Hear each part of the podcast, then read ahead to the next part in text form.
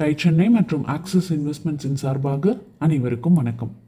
பொதுவாகவே பெண்களாக இருக்கட்டும் ஆண்களாக இருக்கட்டும் எந்த வயசுலையும் ஆடைகள் அப்படின்னா எப்பொழுதுமே ஒரு அலாதியான பிரியம் இருக்குங்கிறதுல சந்தேகமே இல்லை.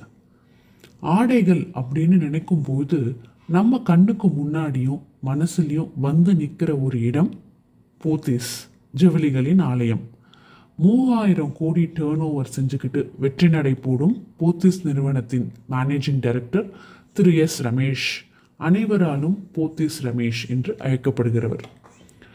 ஒரு நூறு வருஷத்துக்கு முன்னாடி போவோம்.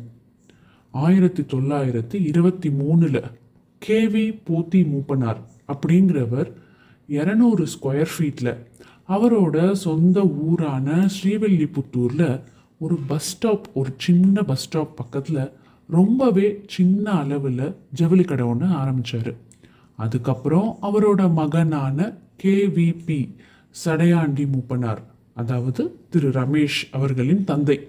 ஆயிரத்தி தொள்ளாயிரத்தி ஐம்பதில் அதே பிஸ்னஸை அதே இடத்துல கண்டினியூ பண்ணிட்டு இருந்தார். அப்பாவோட பிஸ்னஸ் அப்படின்னாலும் அது நல்லா போனால் அதை எக்ஸ்பேண்ட் பண்ணணும்னு தோணும் இல்லையா? ஸோ ஆயிரத்தி தொள்ளாயிரத்தி எழுபத்தி ஏழில் அதே ஸ்ரீவில்லிபுத்தூரில் ஆண்டாள் கோவிலுக்கு பக்கத்தில் ஒரு ஆயிரம் ஸ்கொயர் ஃபீட்டுக்கு ஒரு இடத்த வாங்கி அங்கே ஒரு கடையை ஆரம்பித்தார் ஜவுளி கடை. அப்போது திரு ரமேஷ் அவர்கள் மதுரையில் காலேஜ் படிச்சுக்கிட்டு இருந்தார். பிஸ்னஸ் ஓரளவுக்கு நல்லா தான் போயிட்டு இருந்தது. இவரோட கூட பிறந்தவங்க ஆறு பேர். அதில் ஒருத்தர் டாக்டர் மற்றவங்க இதே பிஸ்னஸை தான் பார்த்துக்கிட்டு இருந்தாங்க. நிறைய பேர் ஒரே பிஸ்னஸை பார்த்துக்கிட்டு இருந்ததுனால ஸ்ரீவில்லிபுத்தூரில் மட்டும் இருக்கிற ஒரு கடை அதில் வர வருமானம் பத்தாம தானே இருக்கும். ஸோ அடுத்த பிளான் என்ன அப்படின்னு யோசிக்கும் போது பக்கத்தில் இருக்கிற மற்ற ஊர்களுக்கும் இதை எடுத்துகிட்டு போகலாம் அப்படின்னு நினச்சாங்க.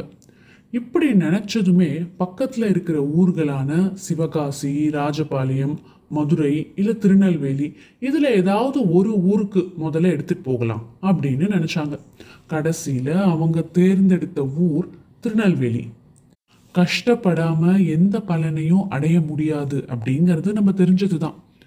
அந்த ஊரில் ஏற்கனவே சில ஜெயின்ஸ் இருக்கும்போது இந்த சின்ன கடை சின்ன பிஸ்னஸ் எப்படி ஒரு விஸ்வரூபம் எடுத்தது அப்படிங்கிற ஒரு கதையை பற்றி அடுத்த பகுதியில் பார்க்கலாம்.